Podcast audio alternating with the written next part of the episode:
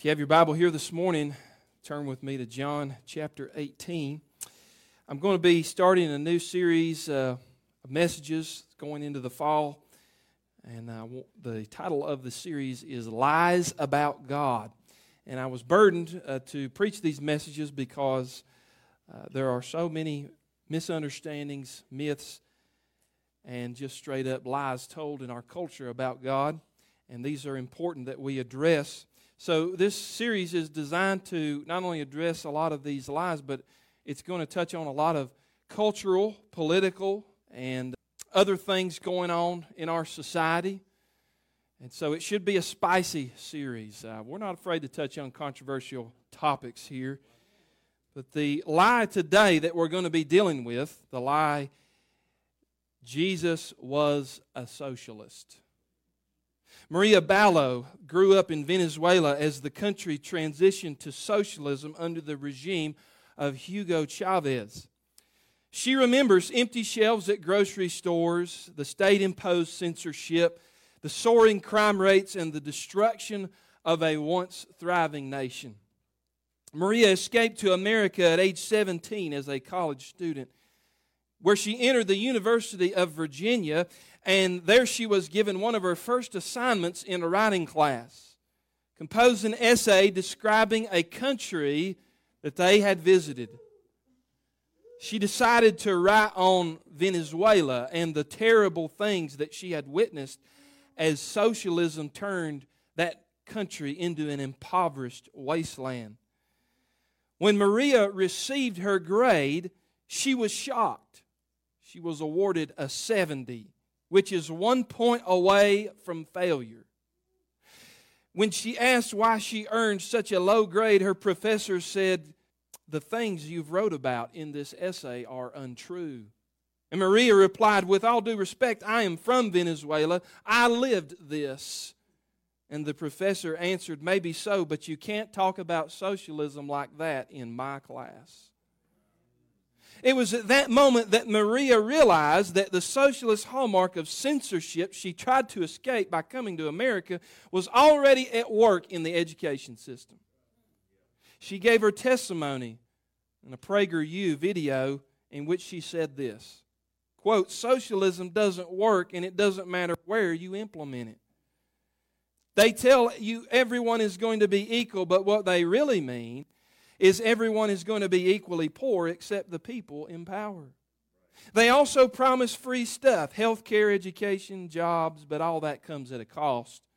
America needs to realize you will trade your freedom, your speech, and your prosperity for a socialist nightmare. Venezuela is a sad case study on the evils of socialism. At one time, Venezuela was the wealthiest nation in South America. The per capita income of its citizens was greater than those of China and Japan. But today, Venezuela is a wasteland of poverty and anarchy. In fact, 96% of the people live below the poverty line on less than $1 a day. They have seen an incredible 10 million percent inflation rate, and an estimated 5.5 million Venezuelans have fled the country. This is why, my friend, it is unthinkable that America or any other nation would even entertain or consider implementing socialist policies.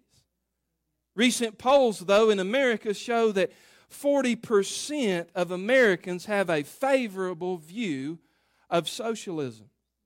And moreover, that stat raises among young people below the age of 30, of whom 61% say they would support a socialist candidate. It's interesting that Venezuelans are out in their streets protesting socialism, and you've got Americans in the streets demanding socialism. God has given us over to a foolish and a debased mind. Socialists argue that if Jesus were running for office today, he would be a socialist too. Kelly Rose, who founded the Democratic Socialists of America, she said in an NPR interview if anyone was ever a socialist, it was Jesus. Raphael Warnock, a U.S. senator from Georgia, has contended that, quote, the early church was a socialist church. I don't think my brother has read the book of Acts. Mikhail Gorbachev, who was the former president of the Soviet Union who just died uh, just a few weeks ago, he said this quote, Jesus was the first socialist, the first to seek a better life for mankind. Friend, don't you find it interesting that the people who want to remove God and Christianity from every aspect of our public life suddenly pivot and want to use Jesus and the Bible to form a political statement? I mean, is there anything greater in terms of hypocrisy? This is one of the major lies being told about God today and it works because most people are biblically illiterate, so they don't know who Jesus really is, and they also don't know what socialism really is either. They've been sold a lie. The left has convinced people that socialism is compassionate, it's fair, it's good for human progress, it's the key to achieving utopia, they argue, and if Jesus were here on the earth, this is what he would have wanted as well. Now, before we move on into this message, let me define what I mean. When I say socialism, what am I talking about? Well, it is a form of government in which the means of production, that is, the infrastructure, the farms, the factories, the healthcare, the natural resources, the media, the education, all of that should be under the control of the state. A cornerstone of socialism is the redistribution of wealth, where the state becomes the mechanism for giving out land, money, resources, etc. It's basically, if you want to boil it down, it's this socialism is the idea that government is God, right? Our currency says, in God we trust, but in the socialists, they would say, in government we trust. Every time I see a political candidate promising free college and health care and a ton of other socialized programs, I often think about this funny uh, meme that I have seen on social media. It's a picture of Bernie Sanders, who is a declared socialist, explaining his program uh, with a baseball player. And there he is holding the bat, and he says, "When under my plan, when you hit a grand slam, two of those other runs will go to the other team." in the message today, I want to help you to think through this claim. This claim that Jesus was a socialist. We're going to debunk this lie, and hopefully, I'm going to help you to understand why this matters to your Christian walk. Number one, I want you to see this morning the politics of the Savior. The politics of the Savior. There's at least three reasons why we can refute this nonsense claim from the words of Jesus, they go like this. The first reason is that Jesus is greater than government. Jesus is greater than government. Remember, I told you to turn to John 18 and drop down to verse 36 and verse 37. Jesus is speaking to Pilate here. This is the trial right before his crucifixion. Verse 36 Jesus answered, My kingdom is not of this world. If my kingdom were of this world, my servants would have been fighting that I may not be delivered unto the Jews, but my kingdom is not from the world. And then Pilate said to him, So you are a king? And Jesus said, You say that I am a king, and for this purpose I was born, and this purpose I have come into the world to bear witness to the truth. And everyone who is on the side of truth listens to me. So, as Jesus stands before the Roman governor Pilate, he makes a bold statement. And what he's saying here, listen, friend, is the might of Rome has no authority over Jesus, except the authority which the Heavenly Father had given. Not only that, but notice what he's saying here. My rule, my reign, my authority, my position is much bigger than the Roman Empire. It's much bigger than the USSR. It's much bigger than China. It's much bigger than the United States. His kingdom was spiritual and eternal and did not operate by the rules or the dictates of fallen man. Friend, Christ came to rule in the hearts of men and women. And when Christ sits on the throne of the heart, then naturally it's going to affect our politics and our morals and our society from the inside out. I know some people get uneasy when the preacher starts talking about politics. They say, Oh, you pastors, you shouldn't be political. You shouldn't talk about these controversial things. Well, friend, do you think that Jesus wants you to be neutral about that?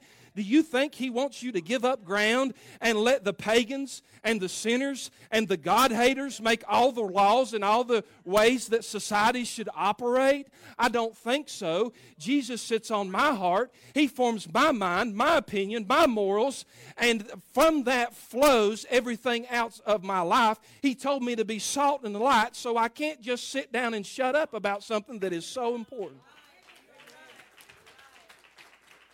You see, Jesus wants us to be salt and light in every aspect of our lives, our work life, our, our, what we do when we go in the voting booth, our home life, every aspect of life. No, Christianity is not a political religion, but true Christianity will shape our politics.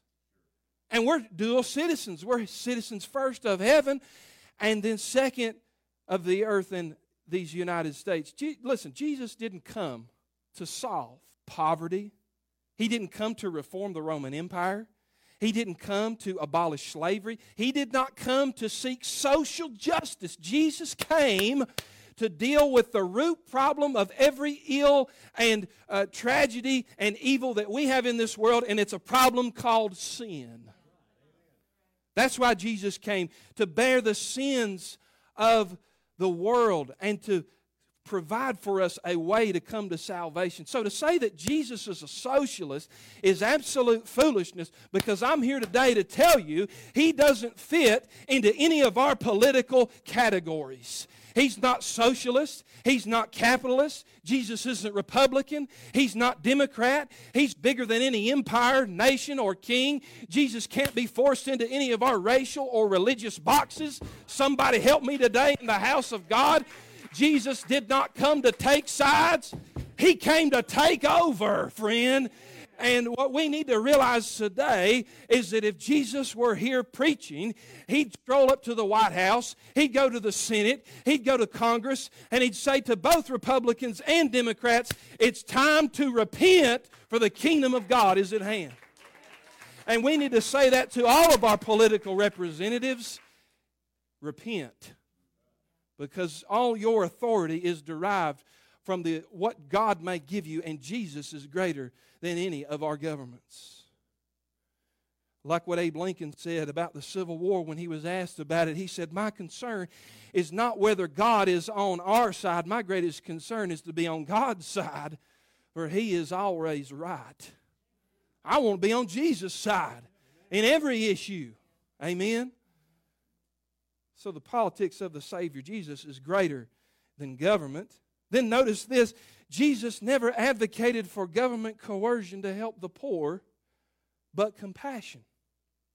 This is very important because what defines socialism is not a concern for the poor, but it is the desire to use the state to control and redistribute wealth. But coercion is not the biblical motivation for helping people, it's compassion. God wants you to do things out of the love that He's put in your heart, the Christ like love that you have for the poor or the needy or the downcast. To be forced into compassion isn't, isn't real. Remember Jesus' parable about the Good Samaritan? It's over there in Luke chapter 10.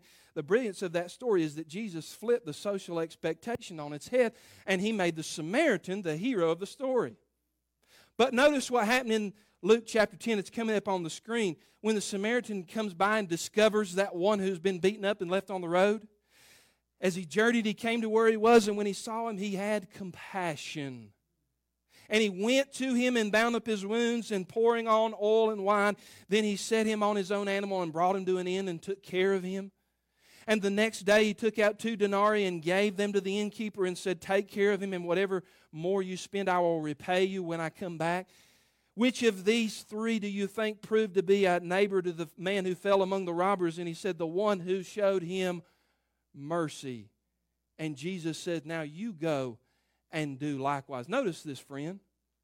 Everything the Samaritan did was out of a heart of love and out of his own pocket, out of his own expense, because he had compassion. If the socialists really want to help the poor, then they need to give from their own pocketbook and volunteer their own time and their own resources because when the government gets involved in anything, oh, brother, there's corruption, there's inefficiency, and as President Reagan once said, some of the most dangerous words ever uttered is, I'm here from the government and I'm here to help. Right? Ask yourself, friend, to help the needy, would Jesus prefer that you give out of your own generosity, either to a church or from your own pocket or through a charity? Or would he rather it be given to politicians so that it be taxed and then passed through a bureaucratic system of evil? Right, it's very simple. Jesus never advocated government control, he advocated compassion. Because, friend, here's what, here's what they won't tell you. At its root, socialism is theft. That's a shocking statement, but it's true. Because it works as long as you have other people's money. At, at, its, at its root, socialism is taking the hard work from one group and giving it to another. Erwin Lutzer put it like this great quote. He said, You cannot legislate the poor into freedom by legislating the wealthy out of freedom. What one person receives without working for, another one must work for without receiving. The government cannot give to anybody anything that the government does not first take from somebody else. Remember a few years ago when we all got those government stimulus checks? Oh, how great and how generous the federal government was to us. No, where do they get that money? From you and me. We didn't get nothing. In fact, we're paying for it right now. Every time you go to the gas pump and every time you go to the store, it's called inflation. So, what else can we say about the politics of the Savior? Jesus is greater than government. Amen? Number two, Jesus never advocated for coercion, but for compassion. And then, thirdly, Jesus calls us to be good stewards, not good socialists. I get this from Matthew 25. And in Matthew 25, Jesus is teaching what's known as the parable of the talents. And in that story, a wealthy man entrusts his money to a group of servants to invest and get back a profit. And the Bible says that when the wealthy man returns to check on the progress of his servants, he discovers that two of the servants were shrewd and were industrious and they doubled their master's money. However, there was one servant that did nothing. In fact, the Bible says he just took his talent and buried it in the ground. You remember that? He was lazy. He was unproductive. And that's the one that Jesus rebuked. Look at what Jesus said, Matthew 25, starting in verse 26. But his master answered him, You wicked and slothful servant. You knew that I reap where I have not sown and gather where I have scattered no seed. Then you ought to have invested my money with the bankers, and at my coming I should have received what was my own with interest. So take the talent from him and give it to the one who has ten talents. For to everyone who has more will be given, and he who will have an abundance. But from the one who has not, even what he has will be taken away. So, what's the general principle here? Here's the lesson that Jesus is trying to teach through this parable is that we're to take our resources, our talent, our time, our treasure, and we're to use it in such a way, investing it in the kingdom of God and the lives of people, that we bring about the maximum impact for the gospel.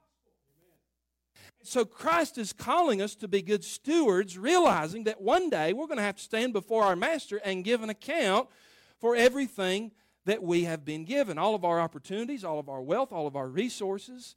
And we had better not foolishly waste it on things that don't matter. Now, friend, if Jesus were a socialist, you wouldn't expect him to come and rebuke the servant who did nothing.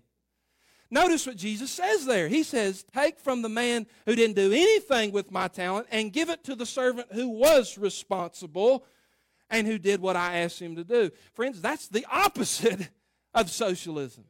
And I'm here today to tell you that God's into rewards. We don't get our salvation, we don't achieve our salvation by doing things, but we are saved. And one day, after uh, we stand before Christ, He's going to judge the works that we've done after we've been saved, and rewards will be given. That's another principle from this passage. God is into rewards. He's going to give us positions of authority and crowns and, and things to do in His eternal kingdom. He's not concerned about equity of outcome like you hear about today. Christ is going to honor faithfulness and hard work and perseverance. But socialism is counterproductive because socialism punishes success and industry and diligence and rewards those who are unproductive. Listen, when you take the fruit of somebody's hard work and you give it to somebody who does nothing to earn that, you know what you do? You kill the motivation for both parties.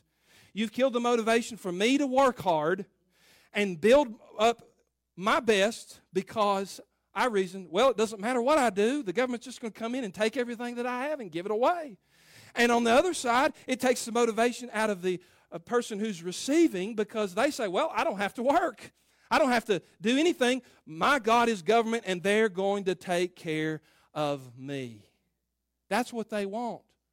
A lot of the people, the left and so on, who are in power, they want you to become dependent on a nanny state so that then when you're dependent, you're like an addict. They hold that over your head and they can do whatever they want to and tell you what to believe, or else they'll take away. We see this happening in our country right now. Have you ever seen a time where you're driving around in our nation and everywhere you go, now hiring, now hiring, now hiring? If you wanted a job, oh man, this is the market to go get one. And yet we see, this is a stat put out by Fox News this week unprecedented labor shortage in the U.S. right now. 40% of Americans of working age not working. They could be able bodied, but they're not. That's not just an economic disaster, that's a social disaster. That means 90 million Americans of working age are not actually working. And you know what the reason why? Generous welfare and unemployment benefits. I'm not saying don't help people, certainly me a hand up, not a hand out. But, friend, the Bible has a lot to say about working hard. He who does not work will not eat. He who does not provide for his family, what is worse than an infidel? Maybe some young people need to hear this. Still living at home in mom and dad's basement in your SpongeBob SquarePants pajamas, playing video games, not doing anything. Get out and have a life. Go to work. I'm going to go one step further. Don't be like this current generation. Find you a boy or a girl of the opposite sex, marry them, start a family, take them to the house of God to hear the preaching of the Word of God. That's what God has called us to do. Not to go to some university and get our head filled with a bunch of liberal nonsense it's going to turn us into a bunch of sissies. Man, that ain't, that ain't politically correct today, is it? But you know what? We need to hear it as a culture. People say, well, well, we'll get it turned around to the next election cycle. Listen, friend, we don't have too many election cycles to turn it around. We're in a dangerous spot. We got to wake up as a church and as a nation, as a people, and realize it's up to me. It's up to me to live for God. It's up to me to teach my family, to raise my kids. It's up to me and my church to reach this godless generation with the gospel of Jesus Christ. And we can and we will. Amen? I'm going to get canceled. Y'all just watch. Number one, the politics of the Savior. Number two, the problems with socialism. I'm going to take you to school for a minute. I'm going to tell you what's really happened through history with the, with the socialist program. Socialism is one of the worst scourges ever forced upon humanity. It's no exaggeration to say that it has been responsible for more suffering than any other form of government out there. What's wrong with socialism? Well, first off, socialism is demonic. It's demonic. And I, I believe that truly. And I can prove it. Here's how you look at the founder. Look at where the idea came from. It came from a man named Karl Marx. To understand socialism, you have to understand the evil man named Karl Marx. And when you understand who he was and how he lived, you can see how dangerous his ideas really are. A biographer of Marx once described him like this this is a direct quote, biography on Marx. Quote Marx had the devil's view of the world, the devil's malignity. Sometimes he seemed to know he was accomplishing works of evil. His family, his own family members, believed that Karl Marx was possessed by the devil. Marx's partner, Frederick Engels, who helped him author the Communist Manifesto, said this 10,000 devils had him by the hair. He wrote a poem, Marx did, in 1837. It was called The Pale Maiden. And listen, this was his spiritual worldview. Here's what he said Thus, heaven I forfeited, I know it full well. My soul, once true to God, is chosen for hell. In 1849, one year after publishing the work of the Communist Manifesto, Marx was evicted by his landlord who was fed up with his filthiness because his apartment was a pigsty. He never held a real job. He mooched off everybody. Who does that sound like? Know anybody in the news lately?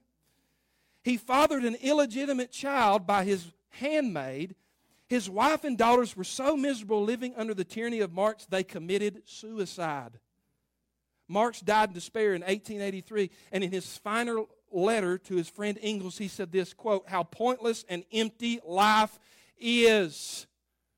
And we're teaching this philosophy in our universities and colleges, and probably even now high schools and lower grades, that this is enlightened thinking.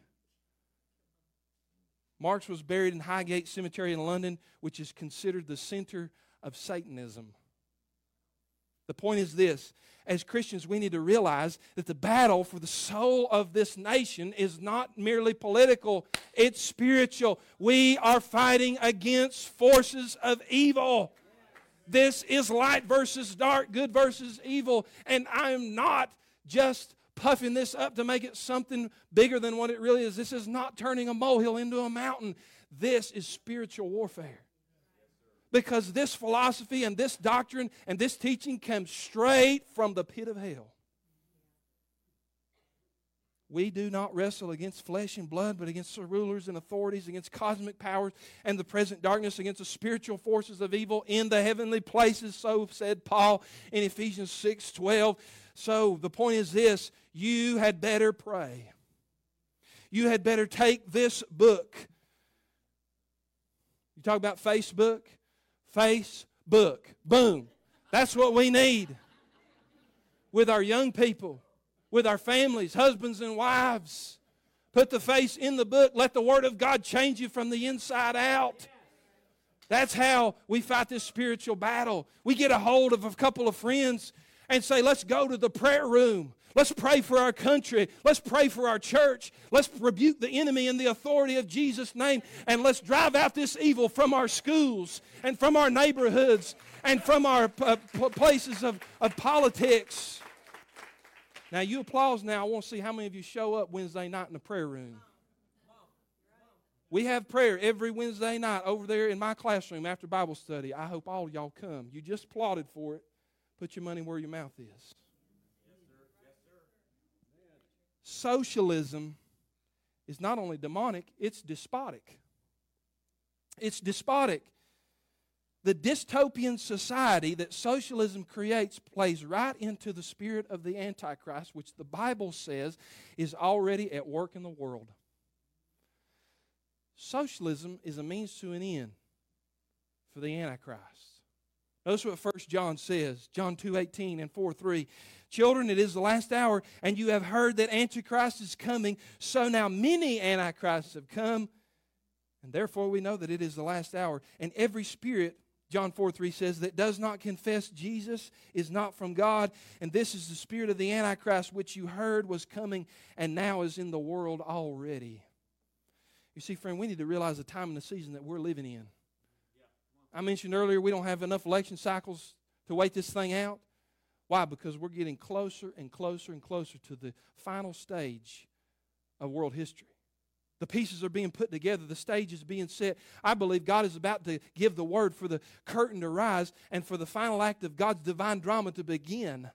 And that means the Antichrist. That means tribulation. That means God's judgment coming upon, yes, even America. It's already here. And socialism plays right into that totalitarian regime that the Antichrist is going to set up, where he controls everything about people's lives, even their spending.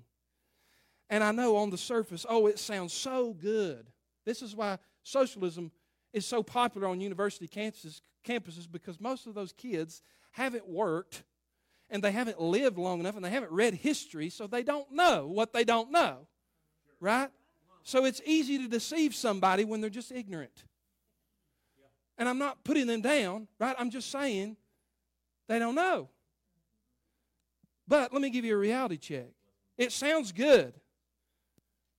But what they really mean is 1% of the ruling class stealing the wealth of a nation while the other 99% are suffering in poverty. If you want a stark picture of that difference, look at the image I'm about to put up here on the screen. This is a nighttime satellite image in the north, that outline where it's completely dark, that's North Korea. Totalitarian socialist regime. Right below it, that's South Korea. We fought a war there called the Korean War. Did it make a difference? I think so. Look what happened in South Korea. All the lights are on. What are we doing here in America? Power failure. Power grid can't handle it, they say in the state of California. We're going to shut you down. But in North Korea, it's totally socialist, totally communist. This is a reality check. People living in the dark under the deception of a despotic ruler. And the Bible says that's actually what's coming at the end of time during the tribulation period. Winston Churchill wrote this. He said, The inherent vice of capitalism is the unequal sharing of blessings, and the inherent virtue of socialism is the equal sharing of misery. You say, How can I escape, preacher? How do I escape the darkness that's about to come on the whole world, where the whole world is into global government? You need to repent you need to trust in Jesus Christ. You need to make him your Lord and Savior. You need to wake up and not uh, play games anymore and realize that time is dwindling and you've got to serve and live for Jesus Christ. Repent of your sin, turn to him, and let him change you. Socialism is despotic, it's demonic. Socialism is deadly. In 1999, the Black Book of Communism was published, and it attempted to calculate the death toll of the nations during the 20th century who had adopted Marxism. Listen to what it revealed the most colossal case of carnage in history. So they tallied up the death toll in all the nations where they implemented socialism and communism, and here was the result. In the 20th century, Latin America, 150,000 dead. Eastern Europe, uh, 1 million. Vietnam, 1 million. Africa, 1.7 million. Cambodia, 2 million. North Korea, 2 million. USSR, 20 million. China, 65 million. And the final tally, approximately 93 million deaths, all resorting from these totalitarian states where they starve their people, where they shove them in prisons and gulags, and where they persecute the church and shut everything down. The loss of life is greater in these communist states than the total deaths from both world wars combined and doubled. All the men and women who died in World War I and World War II, combine that, double it, it doesn't even come to this number right here. And they want to bring it to this country in light of this, every American and every Christian should totally reject this. David Jeremiah said it best. He said, quote, Marxism is among the worst ideas ever conceived. Just ask its oppressed multitudes and countless casualties. As God's people, we should be aware of its history, herald its dangers, and oppose its spread.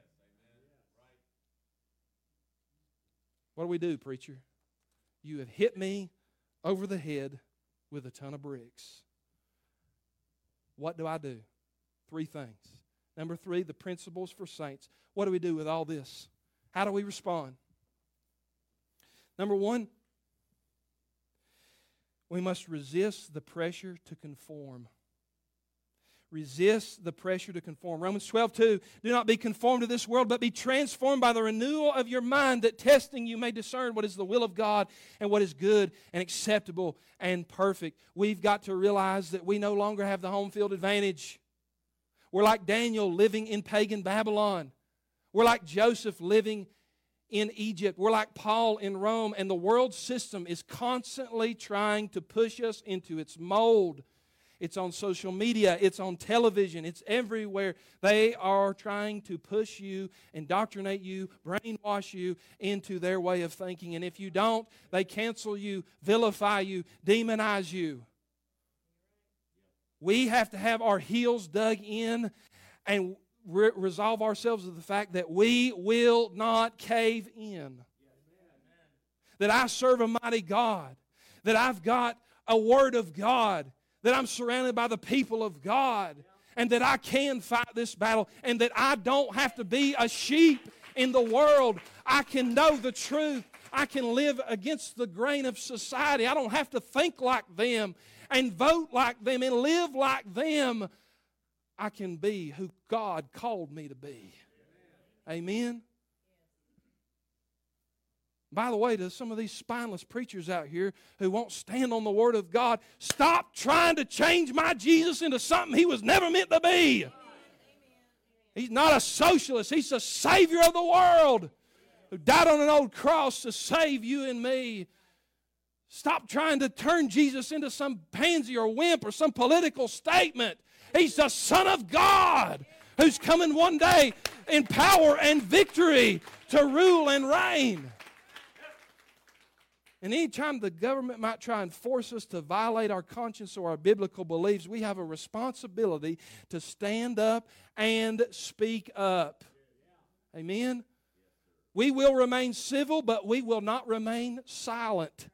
I, we will not be bullied. We will not be intimidated. We won't shut down the church. We're not hide our gospel lamp under a bush. We're going to keep keeping on for the Lord Jesus Christ because I'm not conforming to this world. Somebody help me in the house of God. Resist the pressure to conform. Rekindle your commitment to the gospel.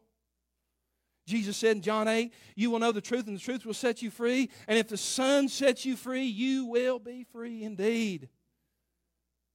You realize where the fastest growing church in the world is? China. Listen to what Open Doors is just reporting.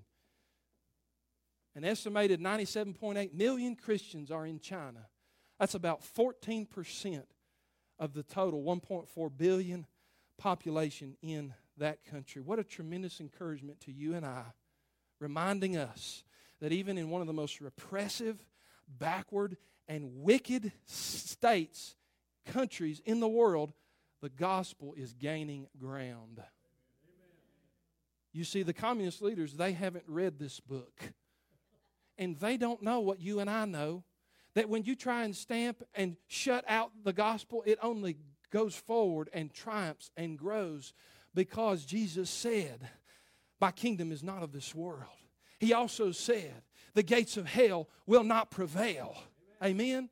We need to have some backbone and realize as Christians that our Lord said that, and we need to believe it and live in light of it.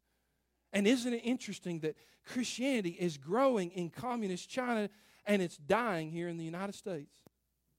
Why is that? Well, I'm going to be preaching on it the next few weeks.